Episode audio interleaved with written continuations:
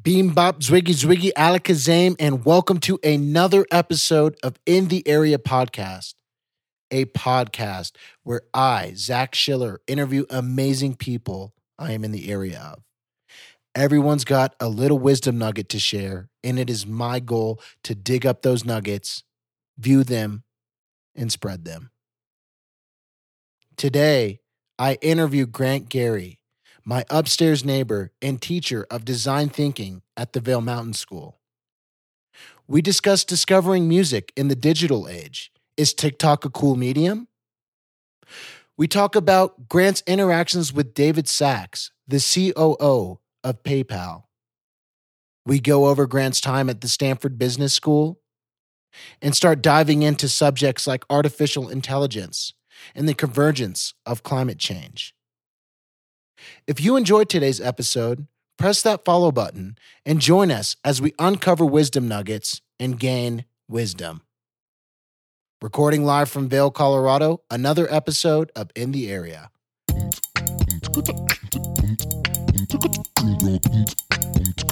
in the in the in the area area. It's also to me not as clear anymore what's popular. You know, back in the day in the 90s, I turned on Z100 in New Oh. York City and it was the popular music station. You knew the top 10 songs. Yeah.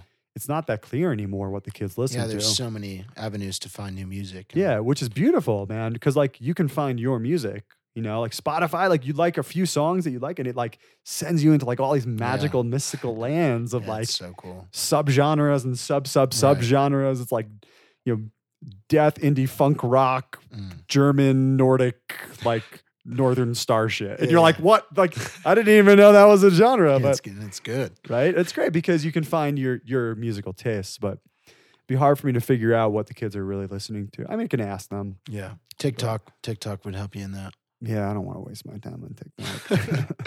I honestly downloaded it. I d- I've already deleted it from my phone, but I, I was, yeah, I was spending like an right before I deleted it. I was spending an hour a day on this app. It was it was just so it was so perfect for me Huh. because it's an algorithm and it just learns what your be- watching behaviors are, and then it targets the perfect video for you Doesn't every that, swipe. does that terrify you? I don't think I don't I don't dive into the thinking about it. I mean, I'm not no, I'm not like from the surface scared. I'm sure if someone started explaining why I should be scared, maybe I could be come around to being scared. I'm not I'm not scared. Well, let me explain a scenario to you. Okay. 10 years from now, we have computers that are as smart or smarter than you. And they have all this data on what you like. And this computer has some sort of intention for you. It wants you to act in a certain way. It knows all your trigger points.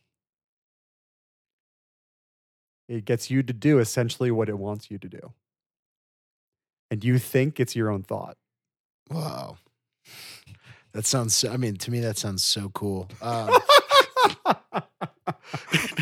that sounds so cool. Uh, I- but that that's like so, so out of my control. You know what I mean? We're hopeless. Yeah, we're hopeless. Yeah, your, yeah. ge- your generation is screwed, Yeah, bro. I know. My I know. generation will be fighting the robots, Yeah, and you'll be like We'll- dancing I, in the I will be them. the robot. Yeah, yeah. But to Yeah. get to get back, um, I'm, curious. You you wanted when you when you had your teacher who had the uh, the big impact on you, Mhm. right? You you you eventually were like, I want to spread. I want to do this for other people. Yeah. Has your vision of what you see for yourself expanded, or has it consistently been that's what I want to do? That's how I want to spend my life.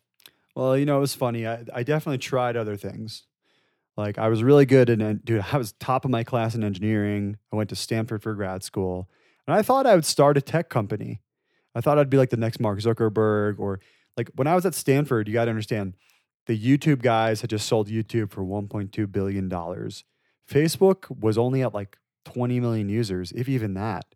Facebook had just moved to California. It was like the era of like whiz kid CEOs. And I was a, at least as smart as these guys, if not smarter.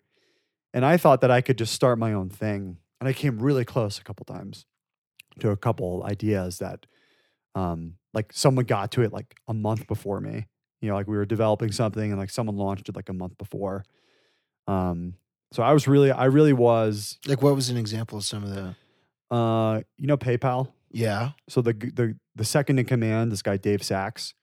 Um, so I was developing an idea. So we came up. I came up with this idea. I was like, I'm like sitting at Stanford, and I'm like, I'm smarter than these motherfuckers. I'm like, what's the next thing? And I'm like, all right. And I'm, I just like somehow came up with this idea. I don't know. I don't even know how it. I was like, wh- I would always just think like, where where's the trend in technology going? And I would just like, my brain just naturally like is able to synthesize very very disparate pieces. And I was like, I don't even remember how I came up exactly with this idea. But I was like, what if I created a website where like you could go on and you create your family tree. And I think the reason I got to this was I was thinking about like, how do you spread things virally on the internet? And I was like, what if you, I got you to make, put up your family tree, and every time you put someone's name up, you just put their email address in. And then, so you, Zach, would put in your sister, and your sister would get an email and be like, hey, Zach's building your family tree, help him out. Mm.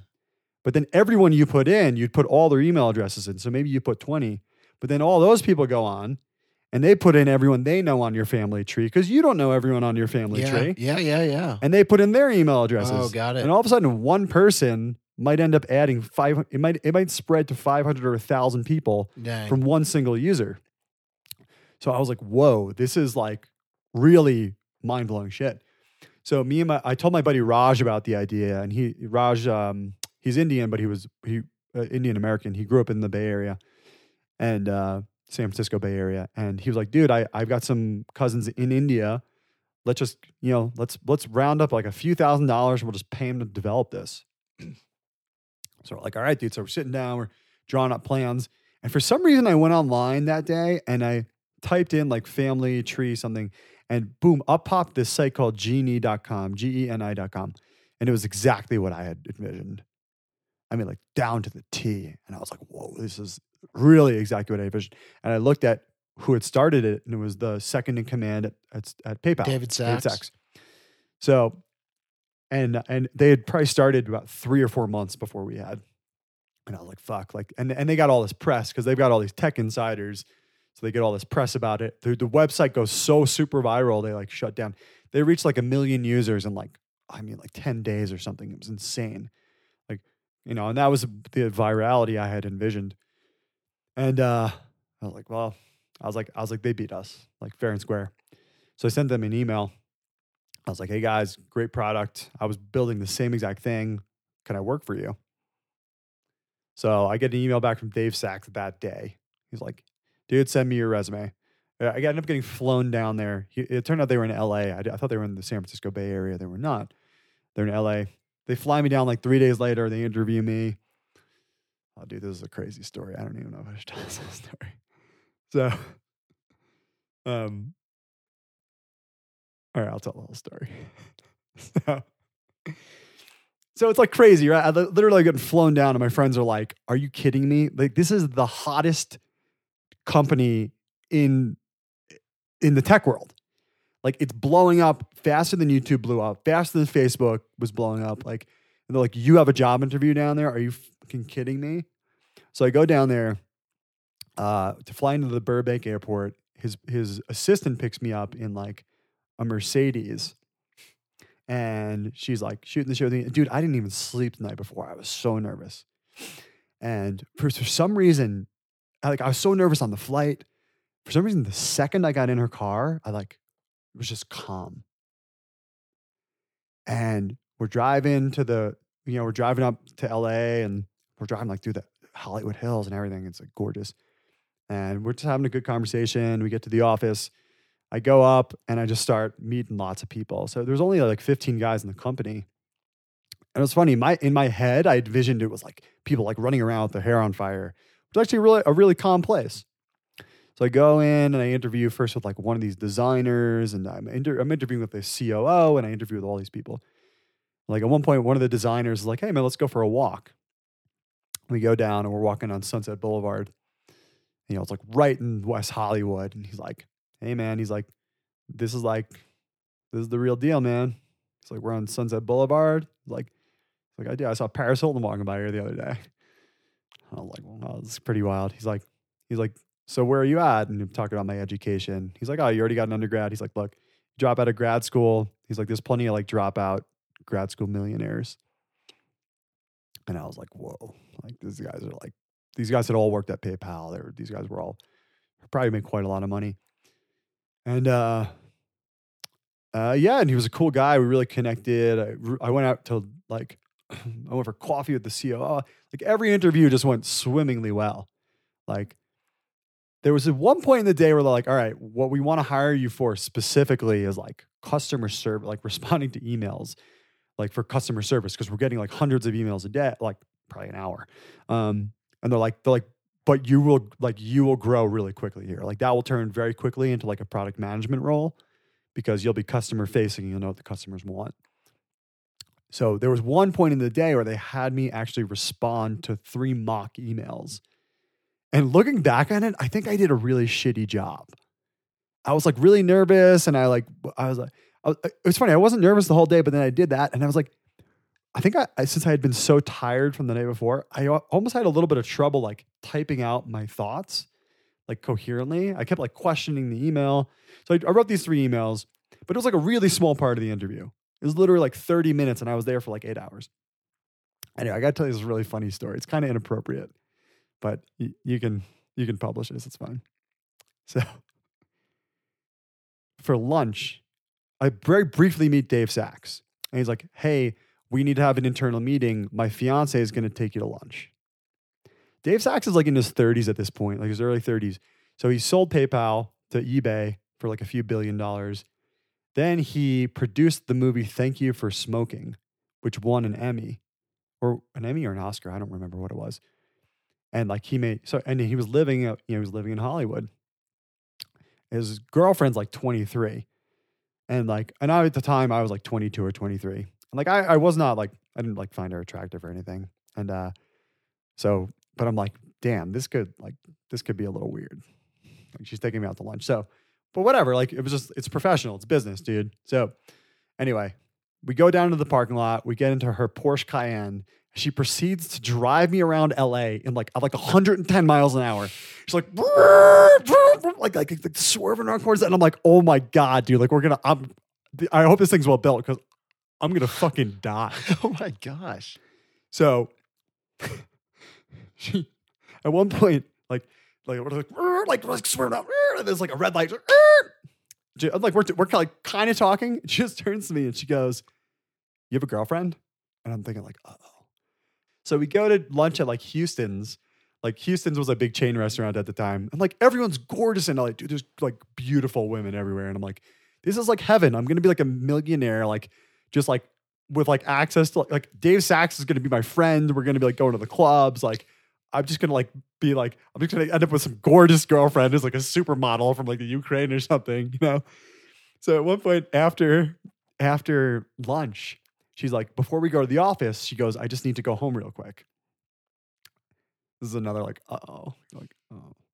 So she's like driving up through the Hollywood Hills, like a gazillion miles an hour through these like windy streets. And she pulls into the driveway and she's like, wait here. And she leaves the car and, and I'm like looking at this house. And we're like, up, we're in the Hollywood Hills. We've got a whole view of LA. And I'm like, why does this house look so familiar? Well, I ended up going home later and like reading a little bit. And I was like, oh my God, it's the house from Pulp Fiction where Uma Thurman overdoses on heroin. No way. Or cocaine. Yeah. He Whoa. bought that house. Oh my gosh. and when she opened up the garage door, there was a Pulp Fiction poster right there. Whoa. I was like, this is tripping. Nuts, dude. dude. You know, and it's like, that's like, this is such like an LA experience, right? It's like, you're going to move to LA. You're going to have like a gorgeous girlfriend. You're going to have a ton of money. You're going to have famous friends, right? You're, it's like it's like everything. It's like the the American dream incarnate. The end of the day, I meet David Sacks. He's the last person I meet with. I'm 22 years old. I go in there and I think I said to him, So, what's the deal? Nice. I literally sat down from Dave Sacks.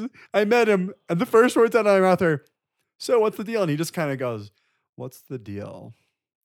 He goes, "So," and he and he was actually like, he's like, "So basically, I've got to like talk to my investors, um, you know, so I can figure out like what kind of package we can give you." And he's like talking like in terms like he's going to hire me, and I'm like, "Holy shit, dude! Like this is for real. Like I'm gonna get."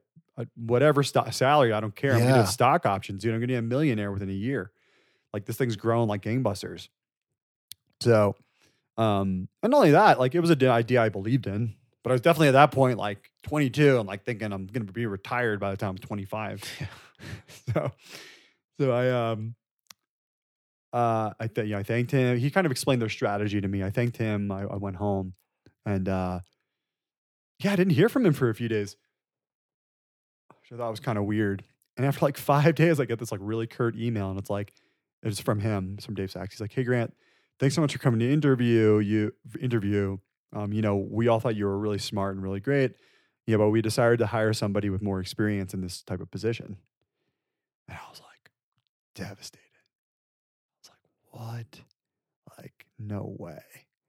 And uh, he's like, "But you know, stay in contact if you want a summer internship. You know, you can come work here." And I was pretty, I was pretty devastated. I actually stopped going to class. was really? like, That's how devastated you no, were. I was ready to move to LA. Oh. No, no, no, no, no. Like when I came back from Oh, the oh, interview, I see what you're saying. You're Yeah. like, this is my friends were like, "So I'm what's in. up?" I'm like, "Dude, like he told me he's just going to make me an offer, and like that's it."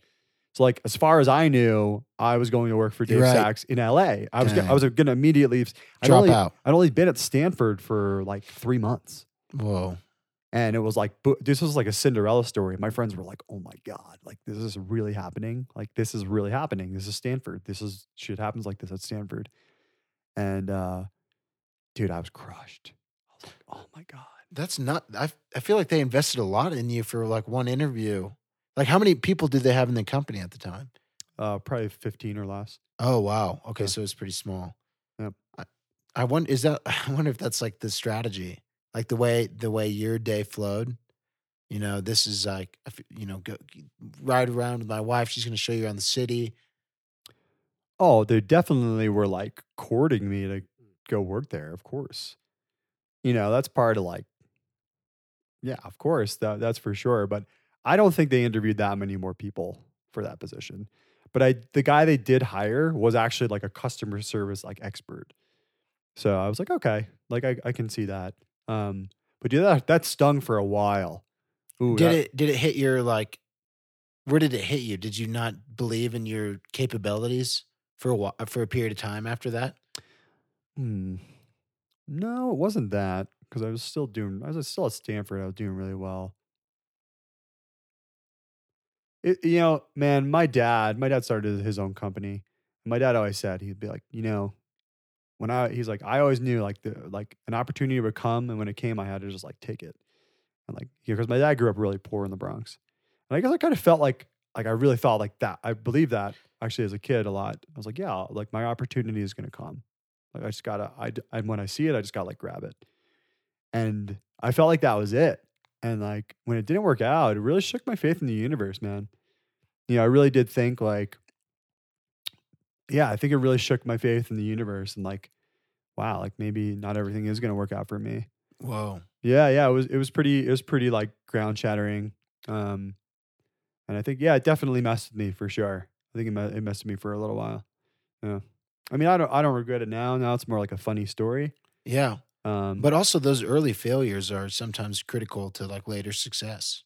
Right. that's what a lot of people say. I think I take failure to to I see failure as being a failure, and I always Mm, have. It's been very hard for me to see it um, from the distance. mm. So yeah, That's interesting. I- do you even this story now? Do you still do you still view it as? Because I think it's more than a funny story. I don't. I don't think it's just a funny story. I do. okay. just, just like you don't think the robots are a big oh, deal. Right, oh, right, right. Oh, yeah. I see what you're saying.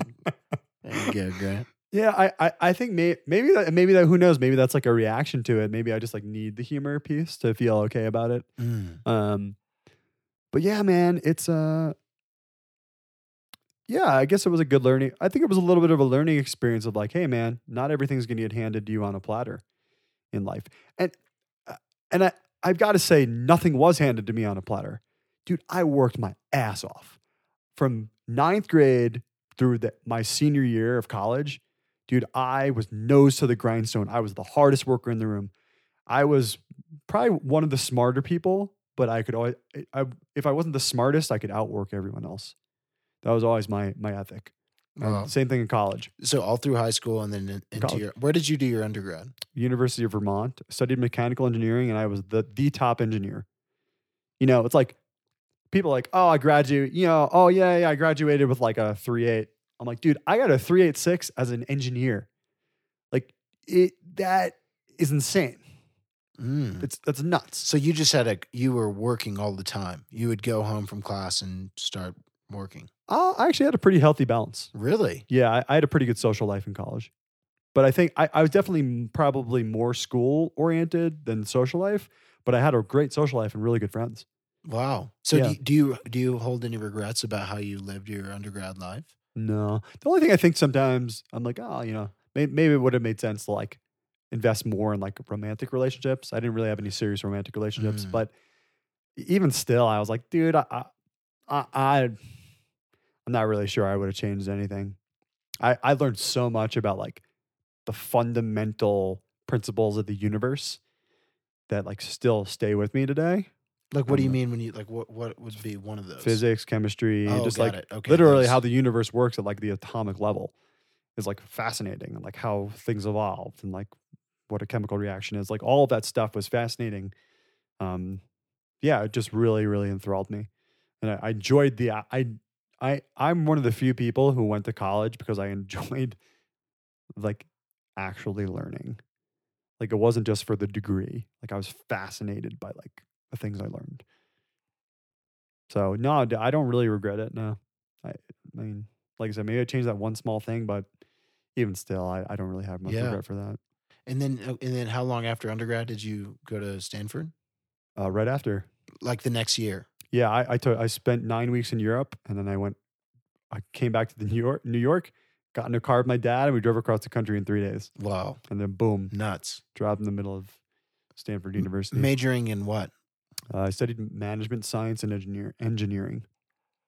Does is that a double major? Or is No, was it one course? Is it a- combined? it's just a mouthful. it's it's actually kind of a very broad topic. Um, you could kind of specialize within it. It encompassed a lot of things.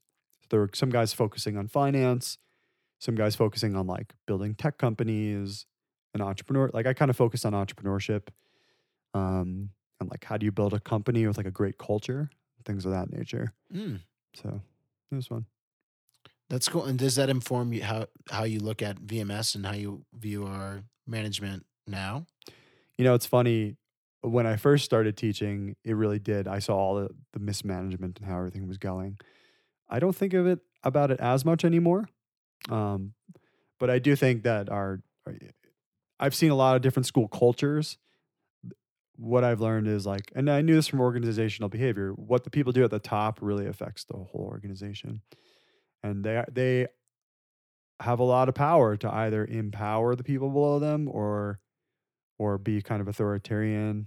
You know, there's different types of cultures and they work for different kinds of people. I'm more of like a collaborative, bottom up kind of person. Like, let's innovate, let's do cool things. Um, yeah, so I think we've got a neat culture where we work right now. Like, I don't feel like I need to be a boss where we work because I feel like I get to make all my own decisions. And I'm fine with that. In the bottom in the bottom up um, philosophy, that that could also be a, a management style. Or are you saying oh, yeah. like Oh yeah. What what people don't realize is like bottom up organizations are bottom up organizations because the people at the top decided they were going to be. And but when you're in a bottom up organization, if you've never been in a top down organization, you don't realize that until you're in one where it's top down and you're like, whoa, this sucks. And you know, dude, bad management is probably the reason most people hate their jobs. you know, most people can probably like their jobs if they had good managers. really the job of a manager is to ask one question What do you need? Mm. That's it. If you just ask that question, What do you need? You're going to be a great manager. That's really all it's about. It's about how do I empower people to do the best work they can they can possibly do. That's all. It, it's simple. Like when I was at Stanford, William Perry, who was the Secretary of Defense, um, took a class with him, and he had this philosophy. He used to work at like I think it was IBM or one of the semiconductors, and he would call it management. uh, It was the same as the Navy because he, he was a naval commander, and he called it management by walking around. You just walk around, talk to people. How you doing? How's everything going? And when you kind of build those relationships, people tell you about the problems. So the problems don't become big problems. You catch them when they're small problems because people trust you, and that's how you build a bottom up org. Is you build trust with the people who work for you, and you you help you empower them to solve their problems. And if you know, and if it's a really intractable problem, you take that problem on and bring it to people above you and figure out how to solve it for the people below you. Mm. That's what a really good manager does. Um, but yeah, I think a lot of my education did definitely inform my philosophy. Um, yeah, and it's uh, it's it's been yeah, it's been cool to see see the different cultures of schools. I think schools are very different than businesses, but What do you? How so? In a school there is a certain amount of like control you need over the kids. And we're lucky that we work in this school where the kids come in with a certain level of respect but at the fundamental level if a kid will not do what you ask them to do you actually the school won't function. And i know that sounds really basic and to some other people that sounds like oh you want the kids to be obedient but no, that's not what you're asking. It's like, I just want the kid to follow the directions that, like, I'm going to take this kid through a journey, a learning journey. But if they're not even willing to, like, at, do what I ask them, they can't go through that learning journey. And that's what happened a lot in, in the inner city schools, in the Boston public schools. Is like the kids wouldn't, they wouldn't even do what I asked them to do. They wouldn't even, I'd just be like, okay, can we just like read this thing?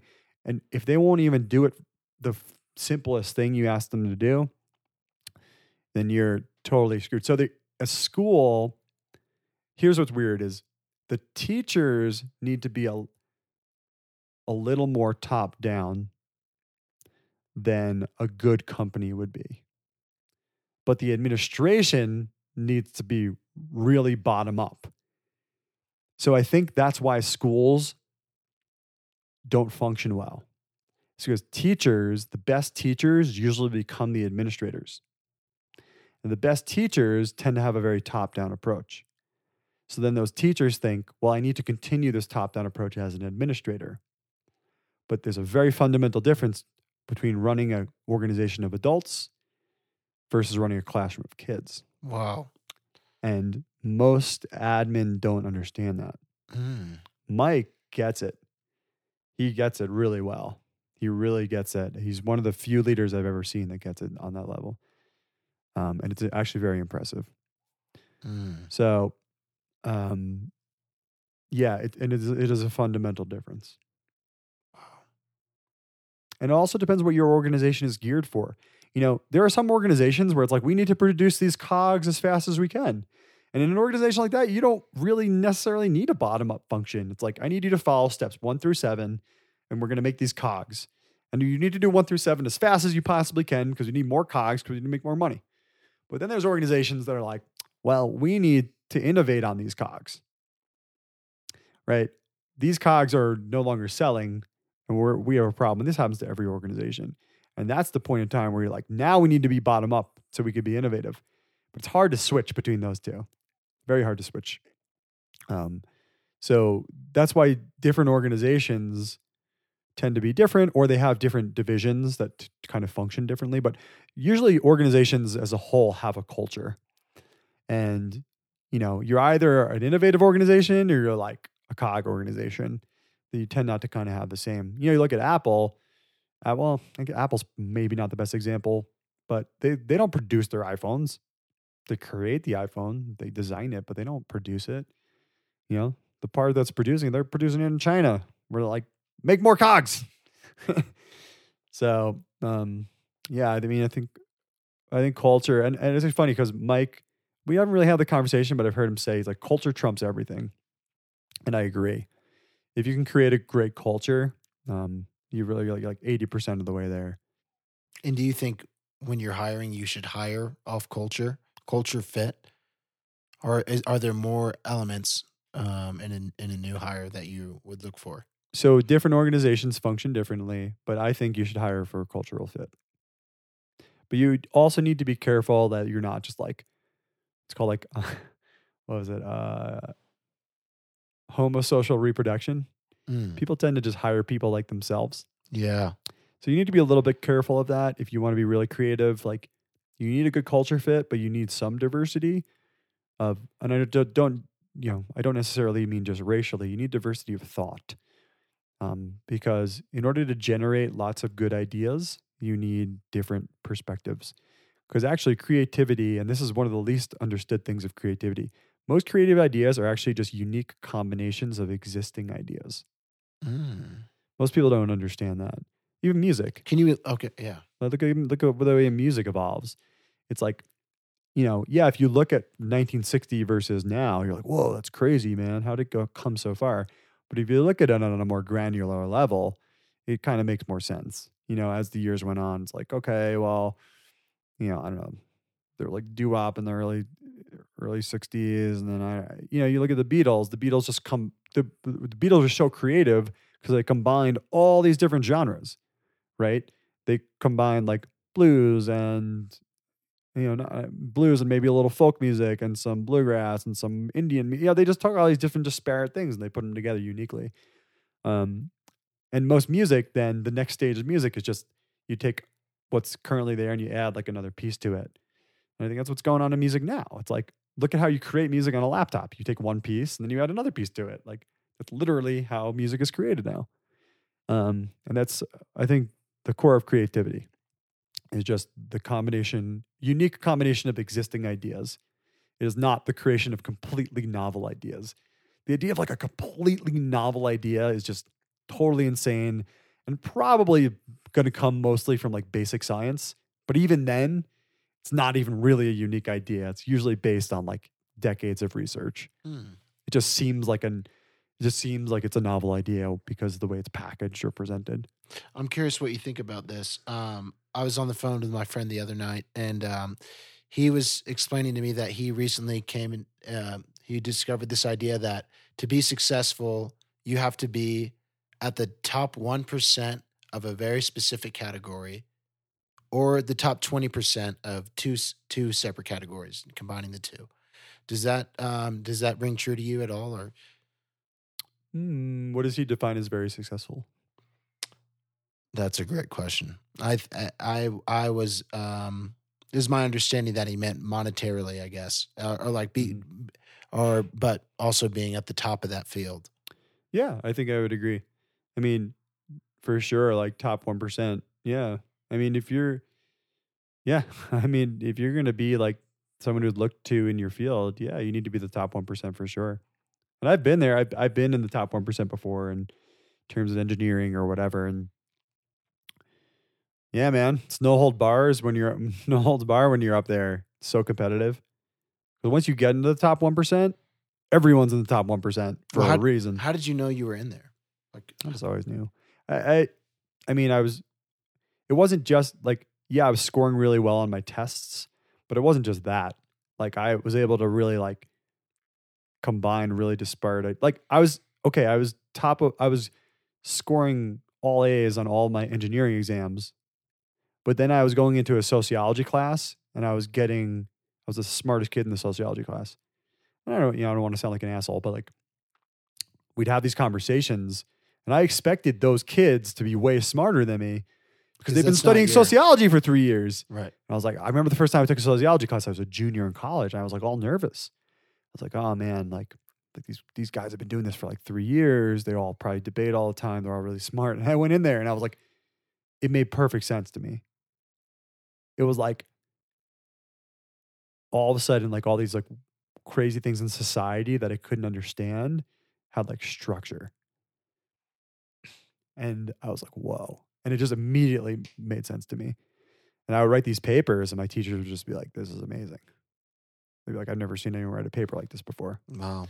So I think that's kind of like a bit a bit of how I knew um, that was going on. Yeah, but and you said it was extremely competitive, and you that that hemisphere that that place. It is, but like I put all the pressure on myself. I, you know, in UVM, I never felt external pressure.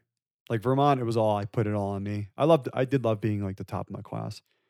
Um, Stanford, I felt a lot of competitiveness because all of a sudden it was everyone was the one top one percent, and there was hundred percent of us. So I was like kind of middle of the pack at Stanford, if I'm going to be honest. Um, well, I, well, let, let's let's be. real. I'm middle of the pack in certain ways. Like mathematically, I was kind of middle of the pack. But when it came to ideas like more social ideas, like I've always had this a really good brain for understanding like social structures. Like not necessarily like individual social interaction, but I understand how like larger social systems function. Like, Like, what would be one sliver of an idea that would that would reflect that? Um well, it's a really good question because I used to think about this stuff a whole lot more. Um, like looking at the rules in society and the rules people tend to follow. So, I, like, I could kind of like deconstruct the social rules inside of a social system pretty easily. Um, I'm trying to think of like a specific example. Like I said, I used to I, I used to be better at this when I was doing it all the time. Now I'm mostly Right. thinking about how to make fart jokes with like seventh graders. um, but yeah, I think like the things I was talking to you about earlier about, about like seeing systemic racism Right. within, you know, within the Boston public schools and within really our country, like those are things that I was able to see really easily. Able to see patterns among you know socioeconomic patterns among people. Um, So you zoom out. You you're you're good at zooming out and looking at. I used to be. I, I did. Our, our society used to make a whole lot of sense to me. It doesn't really make that much sense to me anymore. Hmm. Tech- Like, I mean, I like think it, you genuinely think Uh, like you don't understand. I think technology is just like blown it apart. Like I don't. I mean, I I guess I do a little bit. It's like mostly this technology is just accessing our limbic systems. It's accessing like the lizard brain. And it's like just activating lizard brain. It's like lizard brain, lizard brain. It's like like all day, every day. Like the limbic system are like the basic functions. It's really right? like your fight or flight reaction. Okay. which really gets you out of your higher level cognitive thinking and gets you into like base level threat. It's like threat assessment. It's like, oh, there's a threat. How do I get away from this threat? It's like fight or flight. So I think that's why we're becoming so, and like we have so much technology that that fight or flight is getting pinged all the time. Mm. So it's almost like people are like in permanently traumatized. Like they're in a constant state of fight or flight. And so they're constantly looking to fight. Right. So they're looking for like who's the enemy, who's the other side. And, you know, if you're a Republican, it's the Democrat. If you're a Democrat, it's the Republican. Um, so I think that's really what's going on right now. Um, although, you know, objectively, there is some bad shit going on. You know, like it does seem like there's a whole lot more white supremacy, a whole lot more like dangerous ideas getting thrown around. That's the part that I don't understand. Uh, like even though I understand people's limbic systems are getting activated, I'm like, man, is it really that easy to manipulate people into becoming white supremacists? Like the fucking Holocaust happened less than 100 years ago. And really, you're really going to stand out there with like a neo Nazi flag? And then you're going to like pretend you're not a neo Nazi, right? You're going to be like, no, I just have this haircut because I think it's a cool haircut. And it's like, you know, like they're doing these like subversive, they're doing it in these ways that are like really subversive, where they're like, right? It used to be like, you know, Hitler got up there and he's like, he's like, the fucking Jews are stealing all of our money. Like, let's kill the fucking Jews. I mean, like, Clear. essentially it was very clear it was a very overt what they're doing now is just so subversive it almost feels like i don't know it just feels like there's just something so wrong about it you know it it just uh i don't know man i haven't really been able to wrap my head around it Yeah. i'm gonna be honest Yeah. it, it's it's it the current times are they're a bit confusing for me Mm. and uh, um yeah and it's just it's disconcerting man just feels like the it feels like a little bit like there's been a very fundamental shift in our society um Well, do, do you think that's just like a fundamental process in aging or No, I think it has to do with the proliferation of technology. I, I think it's 100% due to the proliferation of technology and the access, the constant access to information, and the fact that anybody can spread any piece of information. Doesn't need to be true. And what's really weird is we have a large portion of reality. Like when I was a kid, we would talk about conspiracy theories and aliens and all this stuff, and it was fun, you know? And now it's become really sinister because now, like, we knew those were conspiracy theories when we were a kid. But now there's like a whole portion of our population that's like living under like literally a fake narrative. Like think about just think about like climate change. There's a whole portion of the population that just doesn't believe that it's happening. It's like, well, let's just look at facts, like basic science. And that is really terrifying. The fact that people can literally live in our world, but have a completely alternative reality. And I don't think this is just me being like, oh, I don't believe your idea. I think people are just literally being brainwashed. You know, it's like they're just watching enough of these videos, they're just believing them. And it's like they're believing this narrative that is not based in fact at all. It's based completely in just weird myths and conspiracy theories and like I don't know, just people just wanting to really manipulate them. It's really just feels really just feels wrong.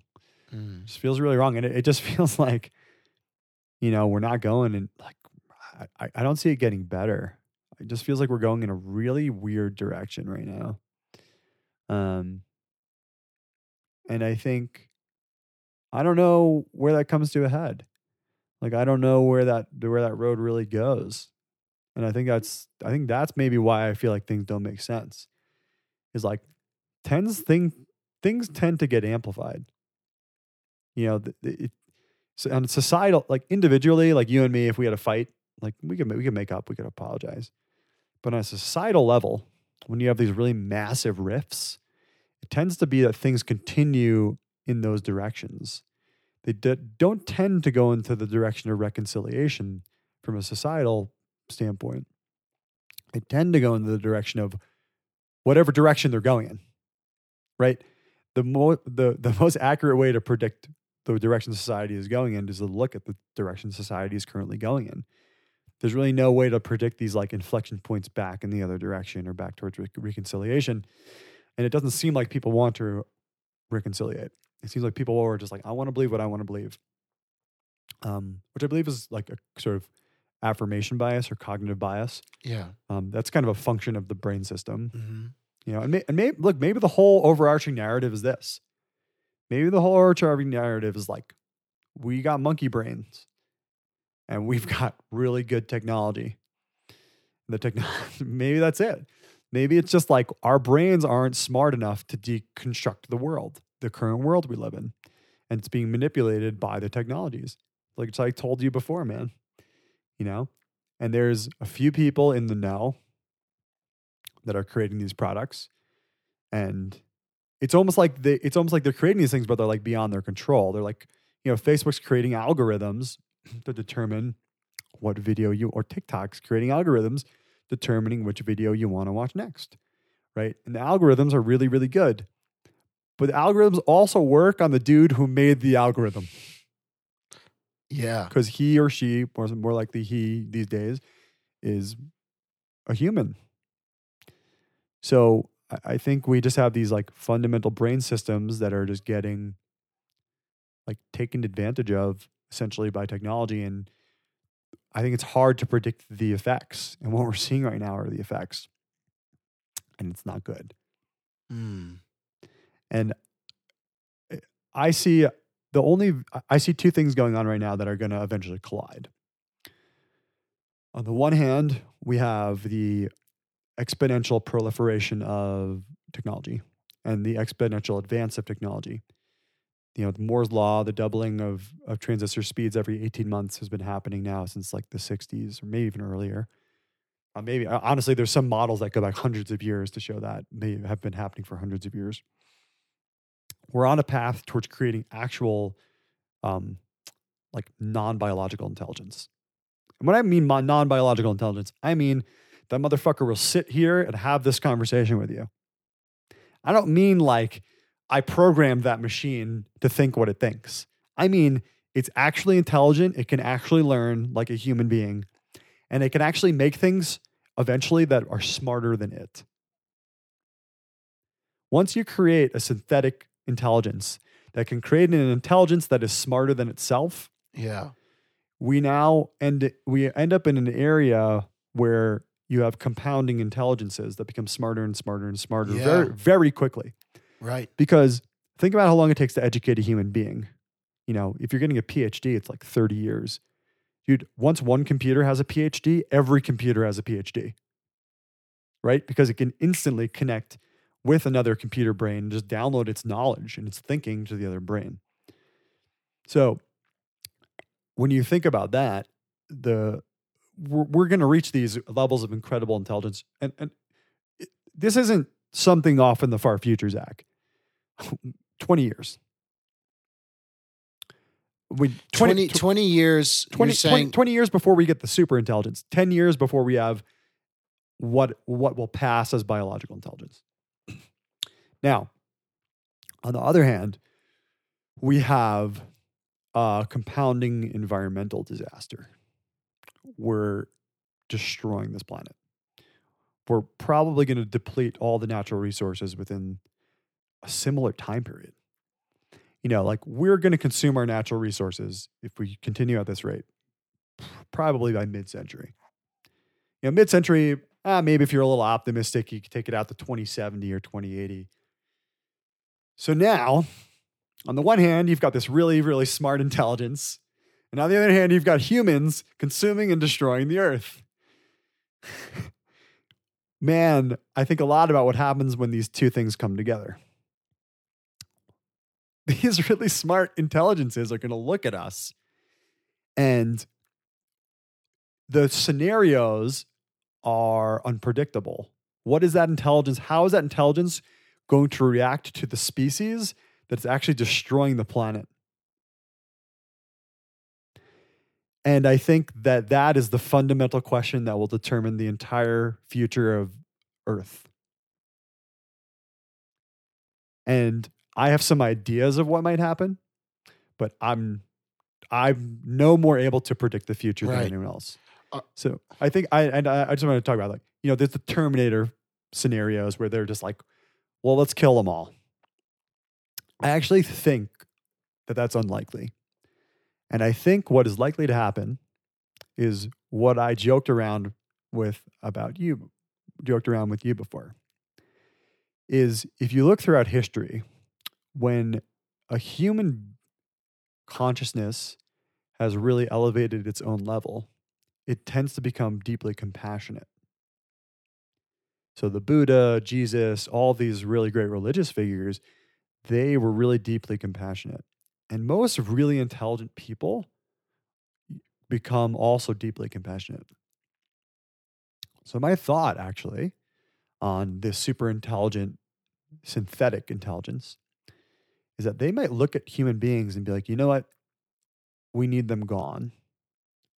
But we have compassion and we don't want to kill them. So, what we're going to do is we're going to manipulate them into doing what we want them to do.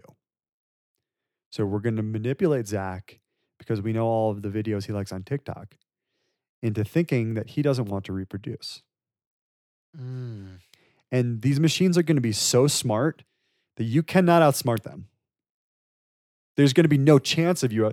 I can't even outsmart. You can't even outsmart TikTok, and that's made by a person. Now imagine something made by a intelligence ten thousand times smarter than the person who created TikTok.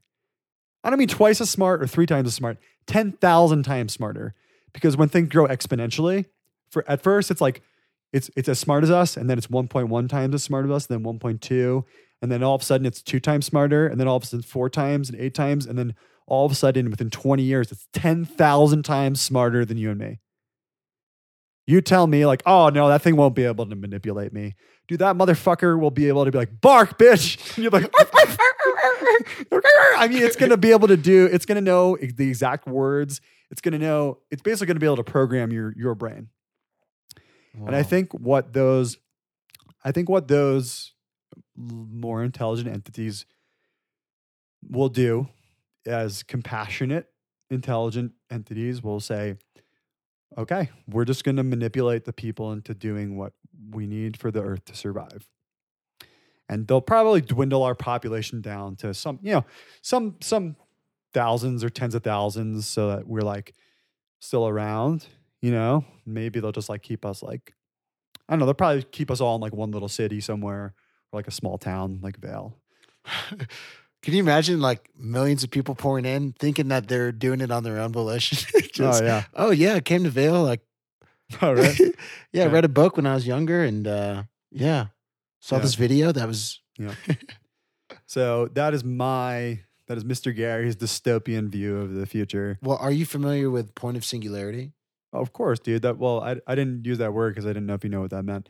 But when I'm describing those increasing intelligences, Yeah, self recursiveness. yeah, yeah, it's reaching the point of singularity. So I read Ray Kurzweil's Law of Accelerating Returns when I was uh, 15, and that really informed my thinking for the rest of my life. Whoa. you know, I, I- like I was I was talking about this shit, you know, this that's 20 years ago. I was talking about this stuff with my friends and they're like, dude, lay off the pipe.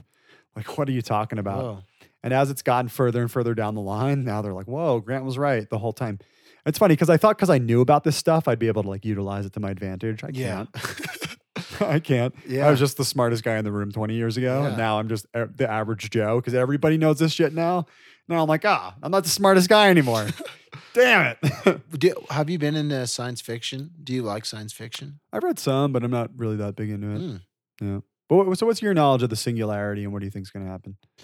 Um, li- limited knowledge of it. Mhm. Um, My understanding of it is that um, artificial intelligence uh, will come to a point where it's self-recursive, like you were describing. It, Mhm. it it's um, equivalent to human intelligence, and Re- after- self-replicating is really what you mean. or well, self-replicating, yeah, and then it's able to like improve its own systems and make new systems, and that will create a point of like we like a event horizon where you can't see beyond it.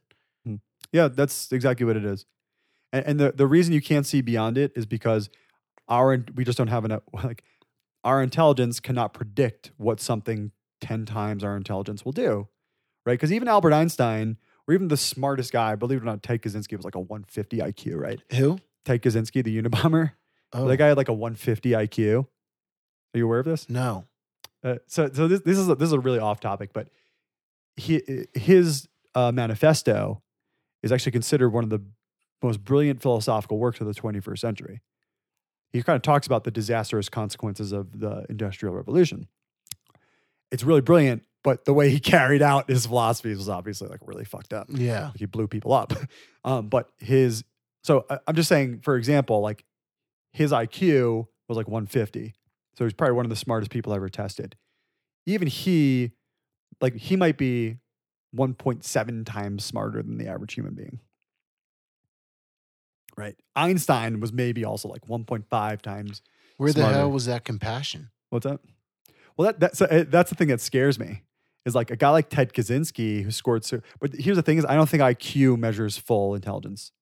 IQ just measures the logical intelligence, and he was so logical. He was like logical to a fault. But that's the terrifying thing. Is like, what if, what if the the machine intelligence is more like Kaczynski than it's like the Yeah. Buddha? Dang. That's the terrifying thing, and that's why I, Yeah. that's why I say I can't predict the future because it's possible that it's more like Kaczynski. And Kaczynski's like, oh my god, uh, ob- like Kaczynski was like, dude, we gotta kill these motherfuckers. It's entirely possible that the machines think like Kaczynski, and then that's it, dude. They Wow. just, you know, if if if an intelligence ten times smarter than us wanted to kill every human being, they they'd do it in a day. I'm I'm curious. Who are some uh, contemporary thinkers who who who think about this topic a lot and talk about it that you look to as are you that you um, are curious about? Um, I, I you know I really don't read much about it anymore Mm. because I because once again since since we can't see beyond the singularity, Yeah. there really is no way to predict it. Right. So not predicted, but like even getting to the singularity. Like there's people like Elon Musk who have a more pessimistic, it seems like, view of the the future yeah. or, or fearful. You know, dude, I don't know, man. I think Musk is really full of shit, to be honest with you. Really? He's just an engineer, man. He like when I listen to him speak, like the reason he sounds so smart is he's just explaining engineering concepts. Then most people, I'm like, oh yeah, most people don't understand engineering concepts. You know, there's only like, I don't know, was there fifty thousand engineers? I don't know, fifty thousand engineers graduate every year in the U.S. I don't know. There's some small amount of engineers in the U.S. So when I see Musk talking about stuff, I'm like, he's like just explaining engineering 101 to people. Um, but he does think about these things. Yeah, he does. and he lots of about engineers think about these things. Yeah. Um, I think Ray Kurzweil, who was the original guy who Yeah. really thought of this little law of accelerating returns, he's not the original person to think about the singularity, hmm but he used a lot of mathematical models to like prove essentially when artificial intelligence will happen. Mm. And those models have pretty much held true. Who is Ray Ray Kurzweil? Can you provide a little? Uh, yeah, so he is a computer scientist who uh, was or still is a professor at MIT. Mm. Really brilliant guy, you know, PhD, the whole nine yards. Um, started a couple of companies based on artificial intelligence. And what he would do as as a kid, he would want to invent technologies, but he realized that the time between when he started building it and the time that he released it into the market, technology would have drastically changed. So he started to figure out some mathematical models to help him understand what the market would look like when he finally launched his product. And that's where all this came from. And he was like, wow, what happens if I take this out into the future? And he was like, whoa, if you look at the number of connections in the human brain and you look at the number of like transistors on a chip, they'll kind of meet sometime in the 2020s. And then, like, beyond that, it should take a few more years to actually figure out the software to create artificial intelligence. So, Ray Kurzweil, yeah, he's got like Age of Spiritual Machines. This is his original book. Um, the Singularity is Near is one of his books. Um, and he he talks a lot about the merging. He doesn't think there would be like separate robots. He talks about like the merging of um, Humans. robots and humans, yeah. which, which does make more sense. Um, because his whole thing also is like technology will continue to get smaller and smaller and smaller, and we'll be able to just inject these nanobots into our body, and that's what will ultimately make we will actually become like the ultimate, like the super intelligent beings. Like the super intelligent beings won't be like separate from humans, like they will be in like a human body, maybe. Who knows? Um, and there's you know there's a lot of arguments that like, well, it's going to create a separate race of humans. Like there will be like the superhumans. They're like the iPhone 11s, and those guys like me still have like the iPhone 5. Um, but then his argument is that no, the the technology becomes so cheap that everyone can access it, Mm. which is an interesting argument. Yeah, it is. Yeah, you're like, huh? That's you know, all right, dude. Like that kind of this sounds like reasonable. Um, yeah. So so I I there's he's he's got interesting thoughts. He is what I call a techno optimist. He is completely in the optimistic direction. Like even with climate change, he's like, oh yeah, we'll figure it out, and and then we'll probably turn the temperature down down too far, and we'll have to like adjust it. You know, he he believes well like the Earth will like have like a big thermometer on it, or like a like a big thermostat essentially. Um, you know, a lot of the climate scientists don't agree with him, but you know, he's a smart dude, man. Uh, is he right? Is he wrong? Only the future will tell. And this is the same guy who's predicting we'll be able to live forever one day. Like that, if you are on a certain curve for aging, you can get ahead of the aging, anti aging technologies, and you can actually live forever. That's his theory. It's kind of crazy because that goes back to my original idea like death being the ultimate driver of life. Mm. You know, I think if you knew you would never die, I don't know if life would be as meaningful. I don't know. Maybe it would, man. I don't know. Maybe you're just like, bro, I'm gonna, we're gonna go to Mars, and then from Mars we're gonna maybe you just like explore the whole universe. Yeah, I want, like would you break it down? Because you know, let's say you have a big project, you you break it down into chunks.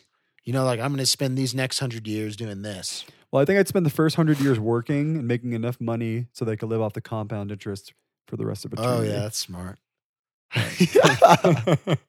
Not a bad idea. Right, the For, all- first for all those uh, for all those infinity livers out there, that take that advice. Right. So you got to Yeah. spend the first part of your life building up enough capital so you could live off the compound interest. Yeah, but after about a thousand years, you run out. Uh, I guess if you spend wisely, then you're fine. No, no, you you have to work long enough to where you just like get to that curve where you're like spending less than your interest is making. Mm. So you'd be all right.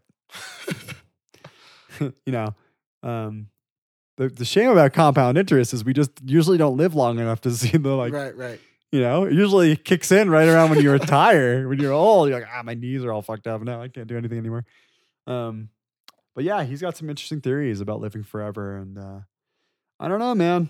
I don't know if I would want to live forever. It's like a crazy question. Would you want to live forever? Yeah, that's such a hard question. That's such a hard question. Mm.